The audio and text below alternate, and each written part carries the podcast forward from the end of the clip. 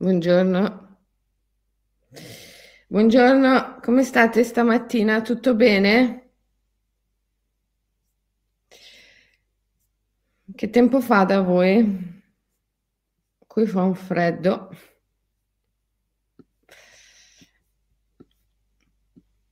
Allora, ragazzi, oggi parliamo della Baia Mudra. Conoscete la Baia Mudra? Forse diversi di questi mudra li conoscevate già. Qui è tutto ghiacciato, beh, anche qui. Questa è la Baia Mudra. La Baia Mudra. Praticamente è questo gesto che poi è il gesto, ah scusate, ho tenuto ancora il cappello perché sono uscita fuori prima, ero ancora incappellata. C'è il freddo ma c'è il sole, ma come c'è già il sole da te? Dove sei? Qua è tutto buio e ancora non è sorto il sole.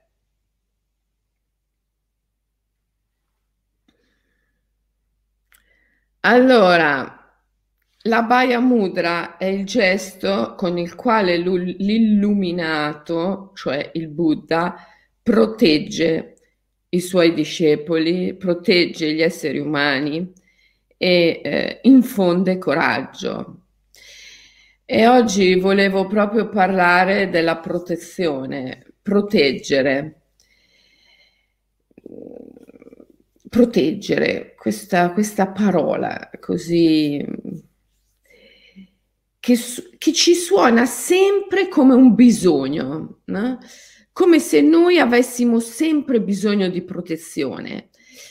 Io mh, mm, ho sempre sentito pronunciare questa parola dalle persone come qualcosa di cui hanno bisogno, non come qualcosa che devono offrire.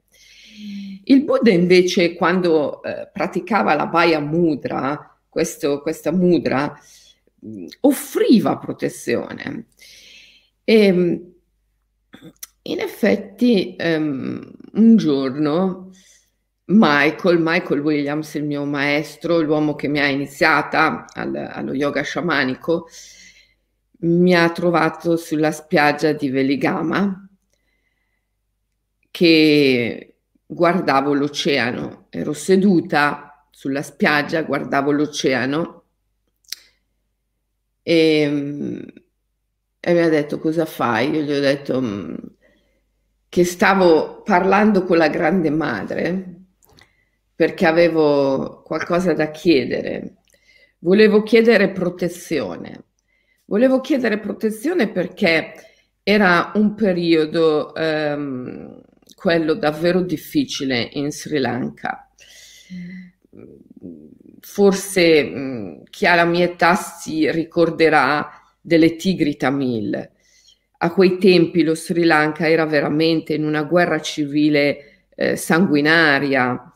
Eh, voi pensate che il governo di quell'epoca poi più recentemente è stato incriminato dalle Nazioni Unite, eh, è stato accusato di crimini contro l'umanità. Eh crimini contro l'umanità, perché il governo di quell'epoca reagiva molto violentemente agli attacchi terroristici che a loro volta erano molto violenti. E Veligama, dove ero io, e dove questi due un po' sprovveduti italiani, che poi erano un gioielliere di Firenze, un costruttore edile di Caserta, volevano edificare un villaggio turistico, a Veligama dove stavo io era nata una fazione terroristica opposta ai JVP, eh, scusate, opposta alle Tigri Tamile, si chiamava JVP. I JVP erano dei terroristi che si opponevano ai terroristi tamil ehm, perché ritenevano che il governo concedesse loro troppo e non fosse capace di fronteggiare questa, eh, questa crisi, per cui veramente era un caos terribile, era un caos terribile. E il mio amico Nilan, che poi era il capo della security, noi avevamo dei ragazzi che facevano la ronda no? in questa area dove i due italiani avevano incominciato a costruire questo villaggio turistico che poi non hanno mai terminato. Comunque lì c'era questo c'erano questi ragazzi che facevano la security e il capo della security che era Nilan ehm, mi diceva sempre che lui aveva paura a, a prendere i mezzi pubblici addirittura lui chiedeva a, a sua moglie eh, di prendere eh, per andare nello stesso luogo, quando dovevano per esempio andare tutte e due nella capitale, di prendere un mezzo diverso dal suo. Per esempio, lui prendeva il bus e chiedeva a sua moglie di prendere il treno affinché non avessero a morire tutte e due e almeno uno dei due potesse restare in vita eh, e quindi fare da padre o da madre ai loro figli, perché ehm, insomma lasciare i figli completamente orfani sarebbe stata una tragedia. E eh, quindi pensate com'era ridotto lo Sri Lanka a quei tempi.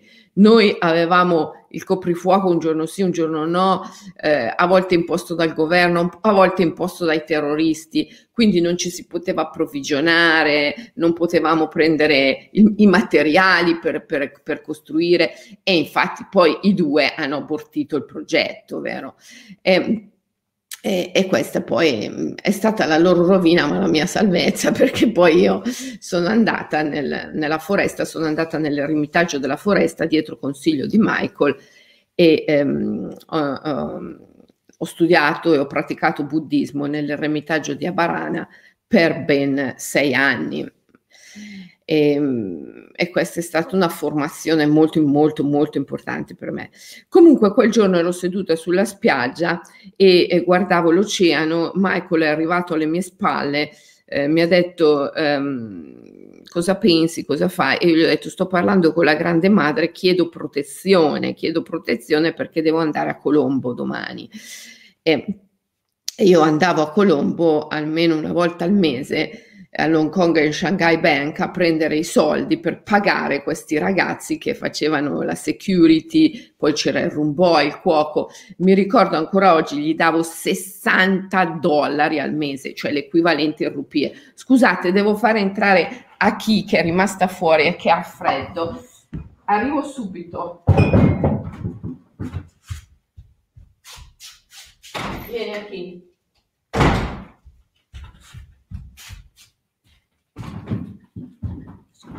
Scusate, stama, stamattina siamo un po' così. Eccola qua. A chi saluta? Saluta, è un, è un po' tutta bagnata perché c'è la neve fuori. Eh, c'è la neve. Amore, c'è la neve, fa tanto freddo anche. Eh? Sì, sì. Eh. Ehm, eh, 60 dollari al mese gli davo, vabbè, comunque. Ehm, e Michael mi dice, ma perché chiedi protezione alla grande madre, tu devi proteggere la grande madre. Wow, ragazzi, mi si è aperto un mondo. Ho detto, ma, cioè, ma è vero, è vero, io sono qui a chiedere protezione a questo mare. Già allora c'era questo problema del corallo, ehm, la barriera corallina che si, si degradava eh, soprattutto alle Maldive, ma anche in Sri Lanka, il mare che avanzava verso la terra, eh, pesci che morivano, inquinamento, eh, insomma, mm, già allora i problemi erano consistenti. E, ehm, quando Michael mi ha detto, ma tu non devi chiedere protezione alla grande madre, tu devi proteggere la grande madre, ho capito che quello era un punto importante, importantissimo,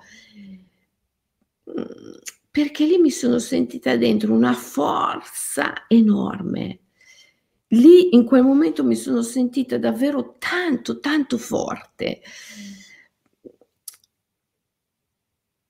Allora mi sono resa conto che veramente, e, e poi nel tempo, vero, guardandomi alle spalle, mi sono sempre più resa conto che gli individui umani poi dopo quando ho incominciato no, a fare la mia professione eh, di psicologa, counselor, coach e quindi a sentire le storie delle persone, le storie che raccontano le persone e mi sono resa conto eh, che le persone narrano, si narrano una storia in cui sono sempre deboli, sono sempre deboli, hanno sempre bisogno di protezione e alla fine finiscono per vivere così, finiscono per vivere come persone deboli che devono sempre chiedere protezione. Eh, alla fine addirittura eh, siamo arrivati all'assurdo perché oggi le persone chiedono la libertà agli altri, cioè si sono ridotte a dover chiedere la libertà di ehm, operare sul proprio corpo, di curare il proprio corpo, di prendersi cura del proprio corpo. Gli individui si sono ridotti a dover chiedere la libertà di aver cura del proprio corpo agli altri, agli altri, cioè, che oltretutto questa libertà non ce l'hanno, vero? Perché se la sono alienata eh, loro per primi, quindi come possono poi concederla agli altri? pazzesco. Ma tutto questo, tutto questo è conseguenza del fatto che gli individui utilizzano un codice narrativo quando narrano se stessi, la propria storia, il proprio mondo, che li rende deboli, li rende bisognosi di chiedere, chiedere, chiedere, chiedere, chiedere. È un habitus, è un'abitudine. Chiedono a un Dio che abita in un cielo lontano, come diceva Hillman, no, James Hillman, un Dio che vive in un cielo lontano, se davvero vive, diceva Hillman. Loro si sono abituati a chiedere, chiedere, chiedere, chiedere a questo Dio che vive in un cielo lontano e poi Ovviamente, siccome mh, le figure eh, poi eh, terrestri sono il riflesso delle figure celesti, loro eh, chiedono, chiedono, chiedono, chiedono al capo, al leader, ehm, eh, beh, innanzitutto accettano di avere un capo, di avere un leader, cosa che non bisognerebbe mai accettare perché bisognerebbe essere leader di se stessi, sempre. Mm, ma eh, accettano gli individui comunemente di avere un capo, di avere un leader a cui chiedono, chiedono, chiedono, chiedono, chiedono protezione, addirittura siamo arrivati all'assurdo, chiedono libertà.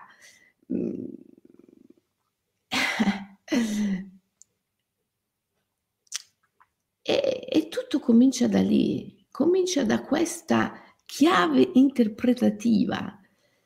Io quella mattina ero lì seduta a gambe incrociate in riva all'oceano e non potrò mai dimenticare quel momento. Guardavo l'oceano e avevo paura perché dovevo andare a Veligama e era veramente tremenda la situazione. Eh? Sulla strada che portava, cioè dovevo andare a Colombo, scusate, sulla strada che portava da Veligama a Colombo, che era una strada anche se non chilometricamente lunga, ma che si percorreva in un sacco di ore, eh. ci volevano eh, 6-7 ore per, per, andare da Veligama a Colombo, anche di più, perché allora non c'era l'autostrada, adesso oggi hanno costruito l'autostrada, ma allora c'era solo questa stradina che costeggiava il mare, l'oceano, ci volevano minimo, ma minimo 7 ore per andare da Veligama a Colombo. E lungo la strada c'erano tutti i, i posti di blocco, c'erano i, i, militari si mettevano dietro a sacchi di, di, sabbia con i fucili puntati, per cui tu passavi in questa strada e a, a, ai lati c'erano queste barricate con i fucili puntati, cioè era veramente una situazione da guerra. Lo Sri Lanka era in guerra, la guerra civile. E, e io dovevo andare a Colombo dovevo andare all'Hong Kong Shanghai Bank, firmare, prendere questi soldi e piena di soldi, oltretutto tornare indietro a Veligama. eh, quando sapevi benissimo che le tigri tamil ti sgozzavano per poche rupie, io piena di rupie dovevo tornare. Certo, avevo con me ehm, Nilan e, e, e, Raja, che erano eh, due, due ragazzi che facevano la security, però c'è due ragazzi che facevano la security, erano due pescatori di Veligama che il gioielliere di Firenze e il costruttore di, di, Caserta avevano eh, assunto per, per, fare la security, cioè ehm, capite che non erano neanche armati. E quindi mh, mm, mm, questa era la mia situazione. E per cui ero seduta davanti all'oceano e chiedevo alla grande madre di proteggermi. E Michael mi arriva alle spalle e mi dice: Ma cosa stai pensando? E io gli dico: Sto chiedendo alla grande madre di proteggermi perché devo andare a Colombo.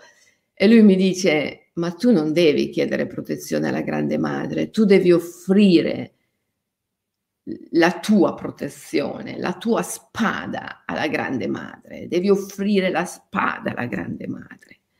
Cioè, ecco, io avevo solo 19 anni in quel giorno, ma eh, quel giorno ha cambiato la mia vita perché ha cambiato la direzione della mia forza, no? la forza che tutto l'esito dell'impiego della tua forza dipende dalla direzione che le dai. La mia forza che andava in una direzione in quel momento ha cambiato direzione perché ho sentito le parole di Michael profondamente vere e in quello stesso istante si è liberata dentro di me una grandissima potenza, una grandissima energia. Perché se io sono quella che deve proteggere la grande madre, beh, allora, allora vuol dire che ho una forza tremenda, vuol dire che ho una missione, vuol dire che ho un ideale. Eh, e l'ideale, avere un ideale, è la cosa che più di tutte le altre ti rende forte. Avere un ideale ti rende persino invincibile, mm, oltre a darti tutto un sacco di benefici enormi, ti, mm, ti, ti fa stare più in salute, eh, ti fa stare più giovane a lungo,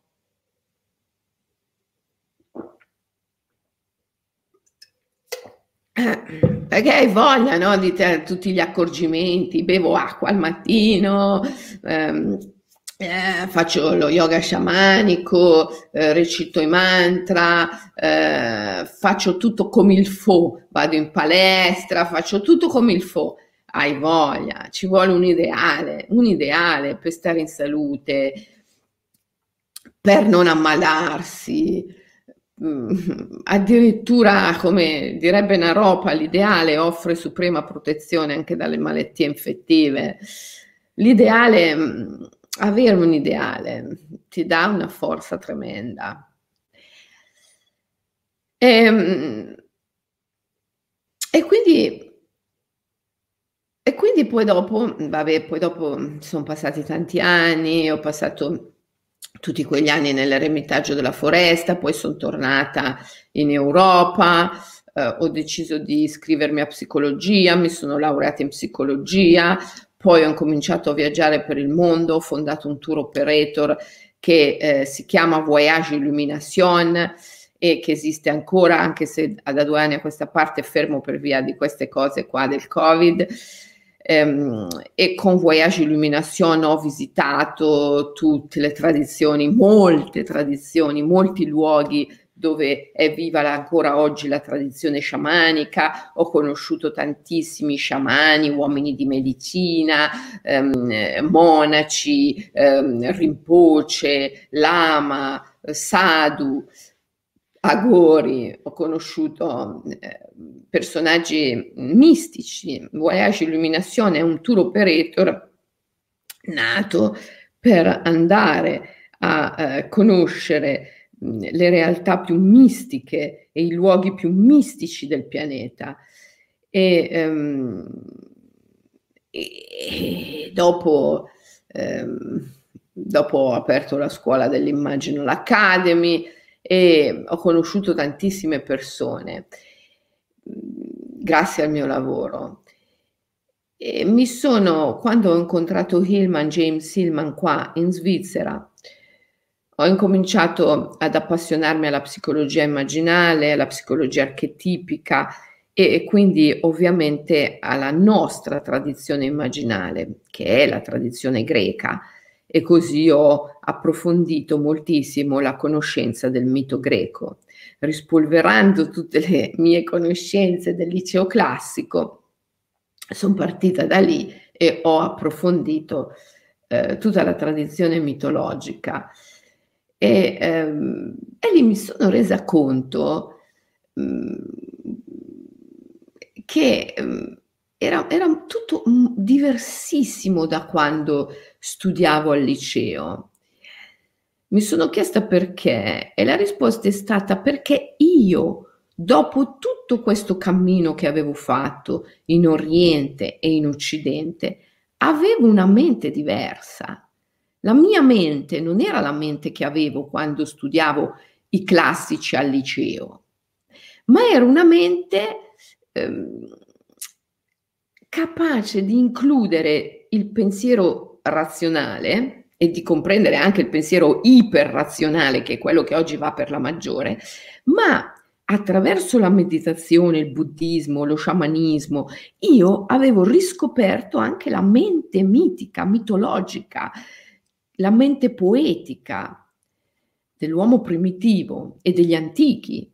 Quindi, quando rileggevo il mito, io lo rileggevo in una chiave eh, diversa, con una mente diversa e mi rendevo conto che eh, per Platone, per, per, i poeti antichi, mh, mm, eh, gli dei erano simboli da proteggere. Non bisognava tanto credere negli dei quanto riconoscerli. Gli dei vanno riconosciuti e l'atteggiamento del greco verso il Dio è un atteggiamento di protezione Per contro riceve il favore del Dio. Ma il suo primo atteggiamento è di offerta, è di protezione. Il greco sguaina la spada per proteggere il suo Dio, per difendere il suo Dio. Per contro riceve il favore degli dei. E non c'è dubbio che per l'antico, per il greco, il Dio non è un principio in cui bisogna credere, ma è semplicemente da riconoscere. Gli dei vanno riconosciuti, è una cosa diversa. Cioè un, la, la relazione con il divino è una relazione di consapevolezza, non è una relazione di credo, ma di consapevolezza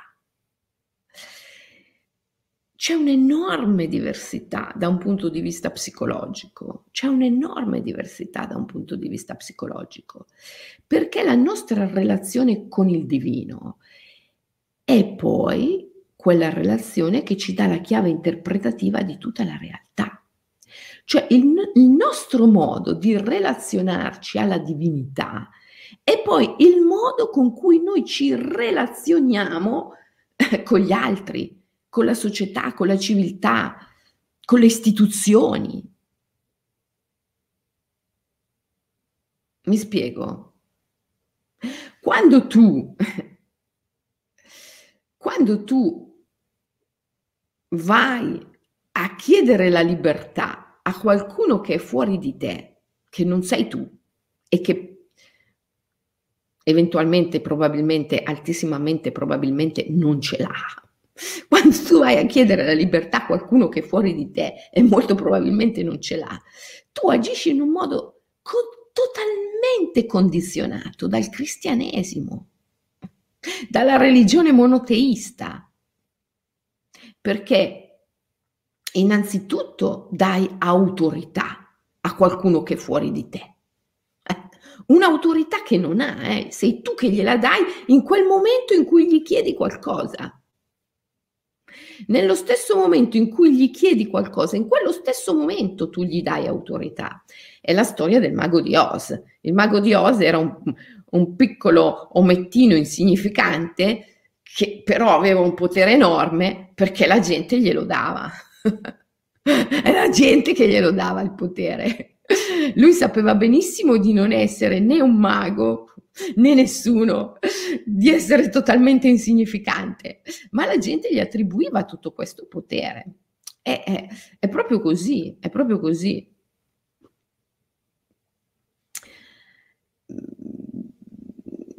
la religione è un, un grande eh, complesso di credenze che servono poi a ehm, rendere gli individui misurabili, governabili, prevedibili, a farli camminare sempre su un binario prestabilito. E, e finché gli individui non si liberano delle credenze religiose, poi voglia.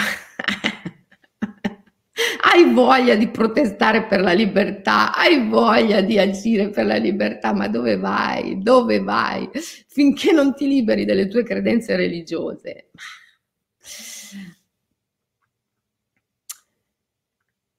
E c'è un solo modo per liberarsi delle credenze religiose, è quello di riscoprire la fede e l'amore. È solo quando la fede sostituisce la credenza è solo quando l'amore sostituisce la paura che un uomo incomincia a diventare libero, a percorrere la strada che conduce alla libertà. Quando la fede sostituisce la credenza, quando l'amore sostituisce la paura, è solo in quel momento che si incomincia a percorrere la strada che conduce alla vera libertà.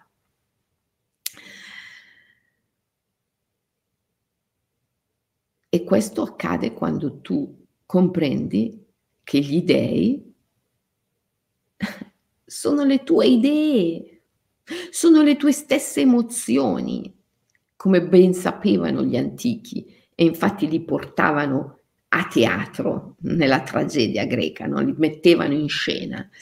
Gli dèi sono le tue emozioni, sono le tue idee. Infatti i greci usavano una parola che poi era eidola per designare le immagini simulacro degli dei. Ma queste immagini simulacro degli dei, che poi sono gli eventi, sono enti, entità, spiriti, sono gli dei. Gli dei sono dei e sono idee. Gli dei, cioè il divino, è un'idea dell'uomo come diceva Raymond Panicar. Panicar era un sacerdote, eh? un grande sacerdote cristiano, ma uno di quei cristiani veri, non di quelli che si fermano alla religione sociale, quella che serve a governare, ma un cristiano vero mm, era Panicar, eh, uno di quelli che scoprono il cuore della religione, e quindi si rendono conto che questo cuore poi corrisponde ai cuori di tutte le altre religioni del mondo, per cui si rende conto, Panicar si rendeva molto conto della necessità di portare l'umanità a una religione che andasse al di là dei particolarismi di tutte le singole religioni, una religione universale che poi è la religione della libertà la religione della libertà. E, mm, e, e quindi Panicar, da sacerdote cristiano qual era, me lo ricordo nelle conferenze, io ho fatto tante conferenze con lui, diceva sempre Dio mm, è un'idea dell'uomo e non c'è dubbio su questo, Dio è un'idea dell'uomo, gli dei sono i eidola, sono idee e l'uomo deve sguainare la katana, la propria spada, deve difendere le proprie idee e in particolare il proprio ideale. L'ideale è l'idea delle idee, no? è mm, quel nucleo intorno al quale tutte le altre idee ruotano. No? L'ideale è il sole intorno al quale ruotano tutte, eh, tutte le, tutti gli altri pianeti. tutti i pianeti ruotano intorno a un, a un sole centrale, che è l'ideale. Così tutte le idee ruotano intorno all'ideale. Se non hai un ideale, se non hai un ideale, le tue idee sono completamente manipolate, sono completamente in balia del sistema. Quindi tu magari pensi di essere libero, tu magari pensi di ehm, pensare in modo libero, ma invece sei completamente condizionato dall'ingegneria del consenso, che poi oggi l'ingegneria del consenso eh, assume varie, varie forme, eh, perché l'ingegneria del consenso non è solo quella che esercita il potere dominante, ma è anche quella che esercita l'opposizione. per cui uno può essere manipolato sia quando segue le idee eh, di quelli che sono al potere, sia quando segue le idee di quelli che sono all'opposizione, eh, perché l'ingegneria del consenso oggi è praticata da tutti. Quindi, se tu non hai un ideale, se tu non hai un ideale, un tuo ideale, per forza finisci per essere manipolato. L'ideale è il principio della libertà, assolutamente. E, ehm, e l'ideale non può mai diventare ideologia, mai, se è un vero ideale, perché è una questione di cuore. L'ideale è un sentimento, è un'emozione, non è un concetto e non puoi mai trasformare un sentimento in un concetto. Purtroppo oggi gli individui umani mm, molto spesso non hanno un ideale e quindi sono manipolati dalle ideologie. Gli dei sono idee che ruotano intorno a un ideale. Se tu non hai questo ideale, tu finisci per essere manipolato da falsi dei Falsi dei sono le idee sociali, gli dei sociali, non gli dei naturali.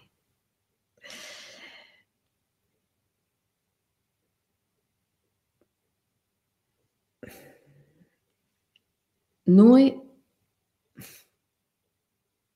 siamo guerrieri. Gli individui umani vengono al mondo come guerrieri, batori, dicono gli sciamani.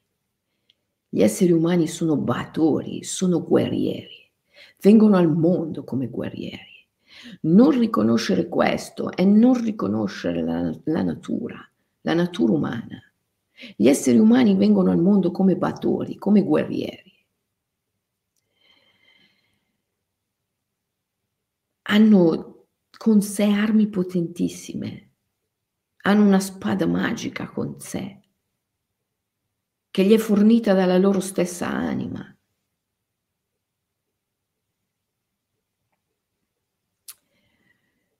Quando un individuo perde il senso della propria natura di batore, di guerriero, inizia una strada in discesa che finisce verso la depressione, perché finisce verso l'inutilità, perde il senso, perde il significato della vita, perde il senso della missione.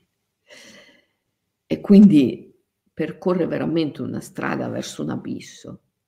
Bisogna che ritrovi il significato, bisogna che ritrovi la missione, bisogna che ritrovi la sua natura guerriera. Gli esseri umani sono guerrieri, hanno una spada magica, se la perdono, diventano marionette, diventano burattini. Gli esseri umani vengono al mondo come guerrieri e hanno una spada magica. Mettere questa spada al servizio della grande madre, mettere questa spada al servizio della natura, mettere questa spada al servizio delle idee naturali. Dei veri dei. E non, e non farsela fregare. O peggio metterla al servizio dei falsi dei, dei falsi miti sociali.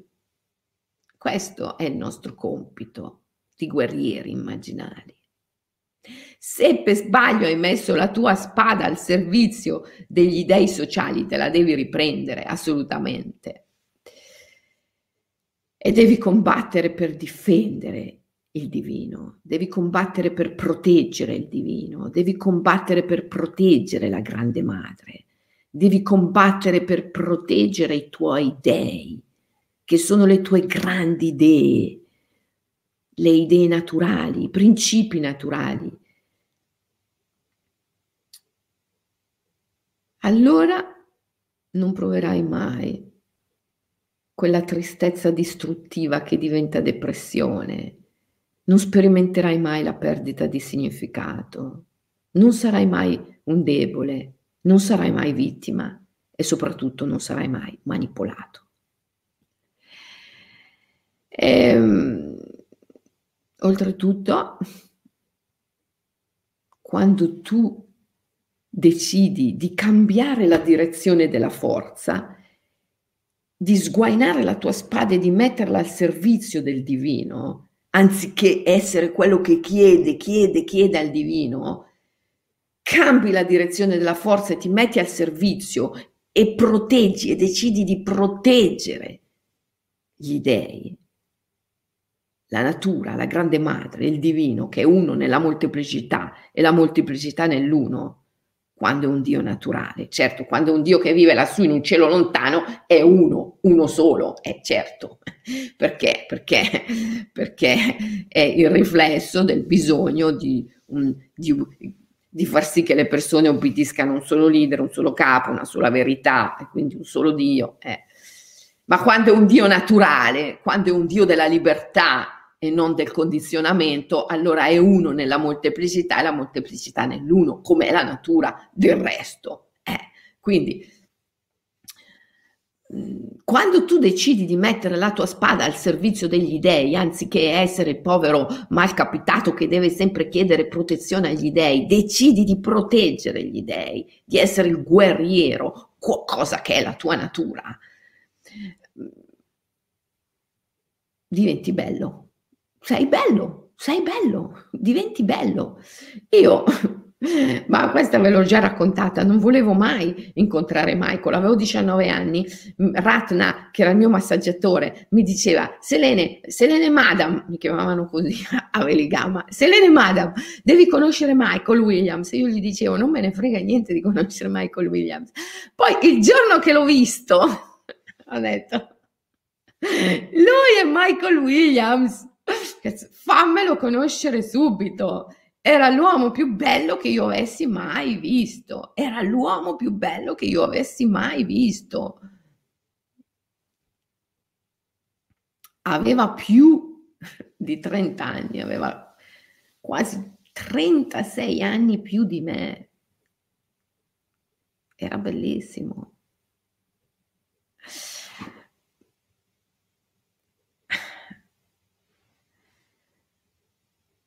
Ma Michael era un guerriero.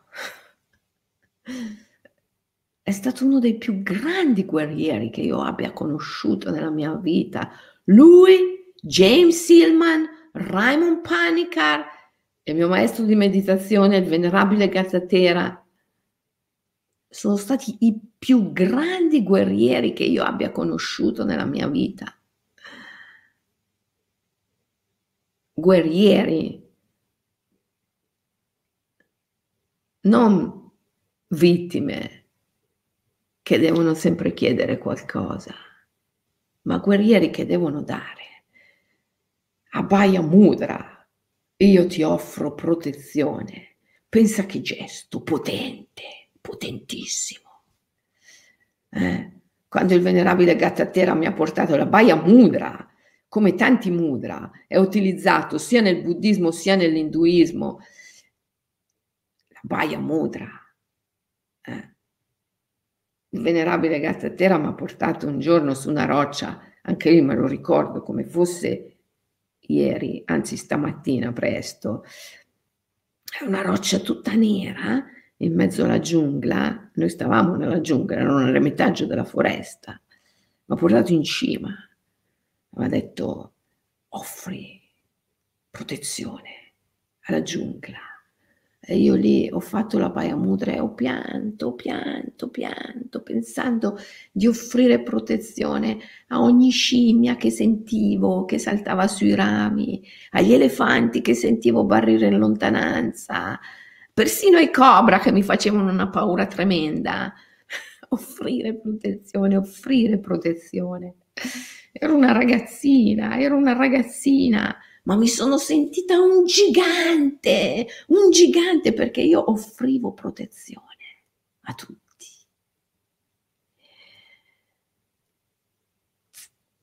Tante volte io parlo con le persone che hanno problemi e iniziano no, la loro narrazione che tu lo senti, no, è viziata da una chiave narrativa che è sociale, che è stata innestata dentro di loro da quel grande processo che chiamano educazione, ha innestato questa chiave narrativa per cui loro narrano la loro storia da vittime, vittime, vittime, vittime. No?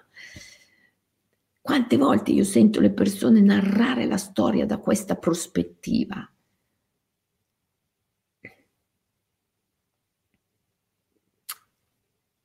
E loro sempre chiedono cosa devono fare, cosa devono prendere, quale, quale magia, quale medicina, quale rimedio straordinario dovrebbero riuscire a prendere per stare meglio.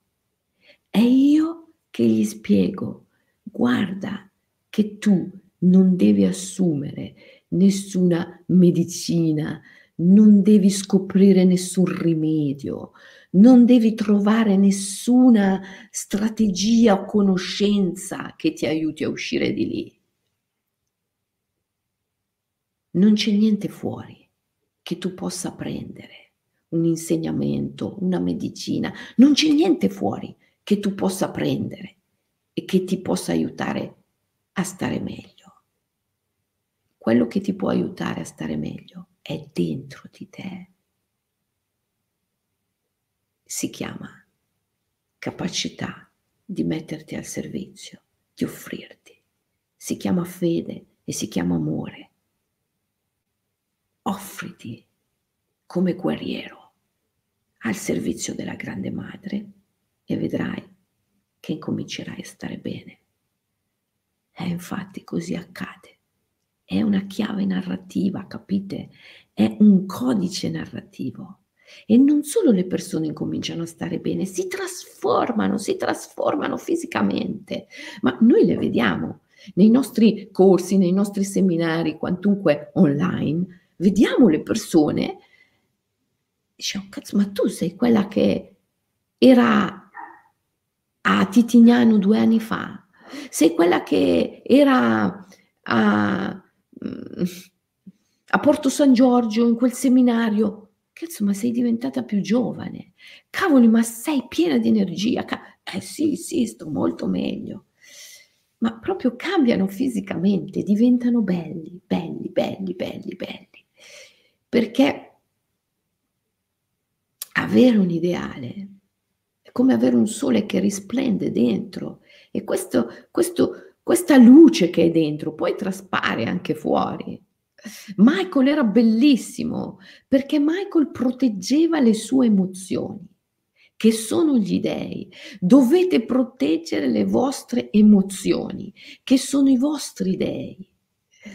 Dovete proteggere le vostre idee, che sono i vostri dèi. Dovete proteggere il vostro, il vostro ideale, proteggere le vostre emozioni, che sono tanti aspetti della grande madre, sono gli dèi. Quando sentite dentro di voi tristezza, proteggetela, è la dolce tristezza. Io offro alla dolce tristezza uno shelter, un, un rifugio, un tempio, che il mio corpo sia il tempio della dolce tristezza, abita in me, ti offro un riparo, ti proteggo. Che emozione sento? Rabbia. Wow, sei una tigre dentro di me e io sguaino la mia katana e ti difendo e ti offro il mio corpo come giungla. Abita dentro di me, io ti ospito. Che emozione senti? Frustrazione. Wow, stai con me. Ti proteggo. Che emozione senti? Qualsiasi emozione senti. Non è da terapeuticizzare, non è da filtrare attraverso le categorie diagnostiche, non è una malattia da curare. È una dea, è un dio. Sguaina la tua katana, la tua spada e proteggila, offrile il tuo corpo come tempio, come rifugio e proteggila.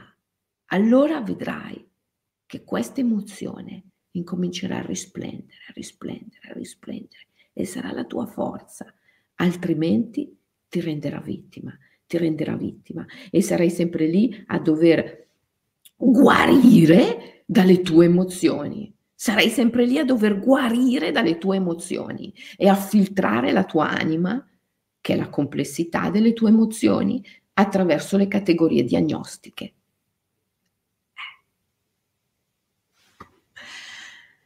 Ci vuole coraggio, certo ci vuole coraggio, ma il fatto di avere una famiglia di meditazione, una meditation family, ci aiuta anche ad avere coraggio. Per esempio, oggi mi piacerebbe tanto che la meditation family facesse un OMI, One Minute Immersion, che è un'esperienza sciamanica, è una eh, meditazione sciamanica che serve a formare la corazza protettiva, la cosiddetta corazza protettiva. Allora, almeno per un minuto, con intensità oggi, mettiti lì, chiudi gli occhi, entra in meditazione e pensa alle principali emozioni che ti animano in questo periodo della tua vita, le principali emozioni che stai vivendo. Raffiguratele, cioè immaginatele come deità, mm? come deità, armate, armate, armate. Immaginati le tue emozioni come tante deità armate di spada, di katana, di pugnale, eh, che abitano il tuo corpo. Eh? Ok? Immaginati Hermes col falcetto adamantino, la falce di diamante, immaginati Atena con la spada, se preferisci delle raffigurazioni indù, immaginati Kali, la grande Kali, la guerriera dei mondi. Eh, ma te puoi anche sentire al di là di ogni mitologia sociale, no? in un modo tutto tuo, tutto tuo, solo tuo. Eh? Mm, magari puoi dargli il volto dei tuoi antenati. Io, per esempio, ehm, ho una mamma che ha vissuto tanto eh, la solitudine, la solitudine è una dea potentissima. E allora quando immagino eh, questa dea dentro di me le do il volto di mia madre, armata, armatissima, eh, armatissima. Eh, immaginati tutte le tue emozioni, se vuoi puoi dargli il volto dei tuoi antenati, se vuoi puoi dargli il volto di dei o dei, di una mitologia o, o di un'altra, se vuoi puoi dargli un volto assolutamente unico. Ehm, solo tuo. È, è, un, è un'operazione creativa eh, questa che devi fare. Immagina di essere un poeta, eh, un, un pittore, un pittore che disegna poeticamente queste immagini. L'esperienza visionaria è molto importante, eh? è l'esperienza madre, come si dice nello yoga sciamanico. L'esperienza figlio e l'esperienza madre devono sempre andare insieme, l'esperienza figlio e l'esperienza energetico-corporea. Assumi una postura nobile e dignitosa, che esprime nobiltà e dignità. Almeno per un minuto lo puoi fare, no? Omi, one minute immersion. Assumi una postura che esprime nobiltà, dignità, pratica la Baya Mudra. La Baya Mudra, eh? Lo trovi qua sul libro Mudra e meditazioni per viaggiare tra i mondi. Lo trovi qua, la Baya Mudra, ok? Pratica la Baya Mudra in una postura meditativa che esprime nobiltà e dignità, visualizza le tue emozioni come deità armate, puoi dargli il volto dei tuoi antenati, degli dei o dipingerle in un modo assolutamente unico e creativo. L'importante è che siano tutte armate. Poi vedi queste deità moltiplicarsi, moltiplicarsi, moltiplicarsi, diventare un numero quasi infinito e poi le vedi occupare tutti i pori della tua pelle, rivolte verso l'esterno, armate, rivolte verso l'esterno. Eh? Come dice nello yoga tibetano, una roba specifica, rivolte verso l'esterno, in, abitano ciascuna un poro della pelle. Tutti i pori della tua pelle sono occupati da queste deità armate, rivolte verso l'esterno. E questa è la tua corazza protettiva, Abhaya Mudra. La corazza protettiva. Con questa corazza protettiva tu ti senti un guerriero che lotta per proteggere le sue stesse emozioni, che sono tutte queste deità, e quindi è un mutuo, un reciproco aiuto. Tu sei al servizio della divinità, lotti per proteggere la divinità e la divinità nella sua molteplicità, trasformandosi in un'infinità di deità armate, che sono tutte le tue emozioni, forma intorno a te una corazza protettiva. È bellissimo, ragazzi, bellissimo. Il guerriero della grande madre che indossa una corazza protettiva fatta da tutte le emozioni, che sono tutti gli dei, tutti gli aspetti della grande madre e con ciò è invincibile, invincibile, il guerriero immaginale. E questo è l'altro libro, vero, che vi invito assolutamente ad abbinare a questo. E a proposito di questi due libri e di guerrieri, sabato sono a Meda e faccio una serata irripetibile con Nikolai Lilin. Conoscete Nikolai Lilin, l'autore di Educazione siberiana?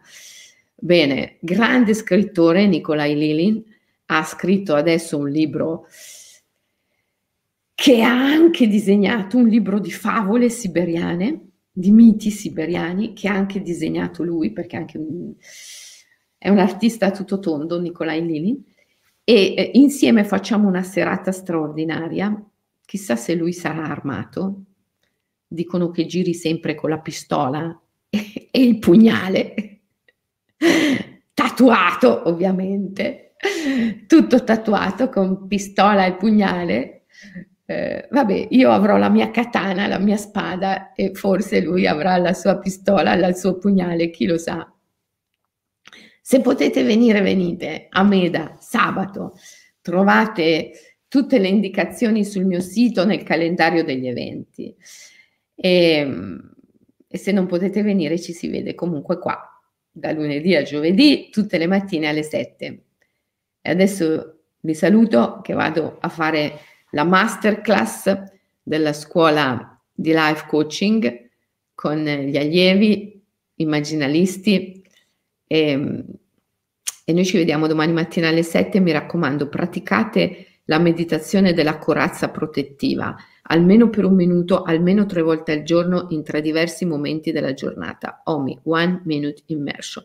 Guardate che questa della corazza protettiva è una meditazione sciamanica eh, molto antica, molto importante. Vi ho detto, ne parla anche Naropasi utilizza nello yoga eh, himalayano e ehm, è moltissimo utilizzata eh, dagli sciamani di Siberia e di Mongolia.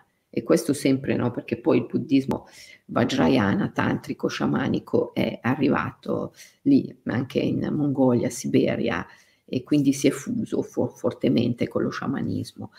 È una pratica rituale, una meditazione sciamanica molto importante, mi raccomando, praticatela, ok?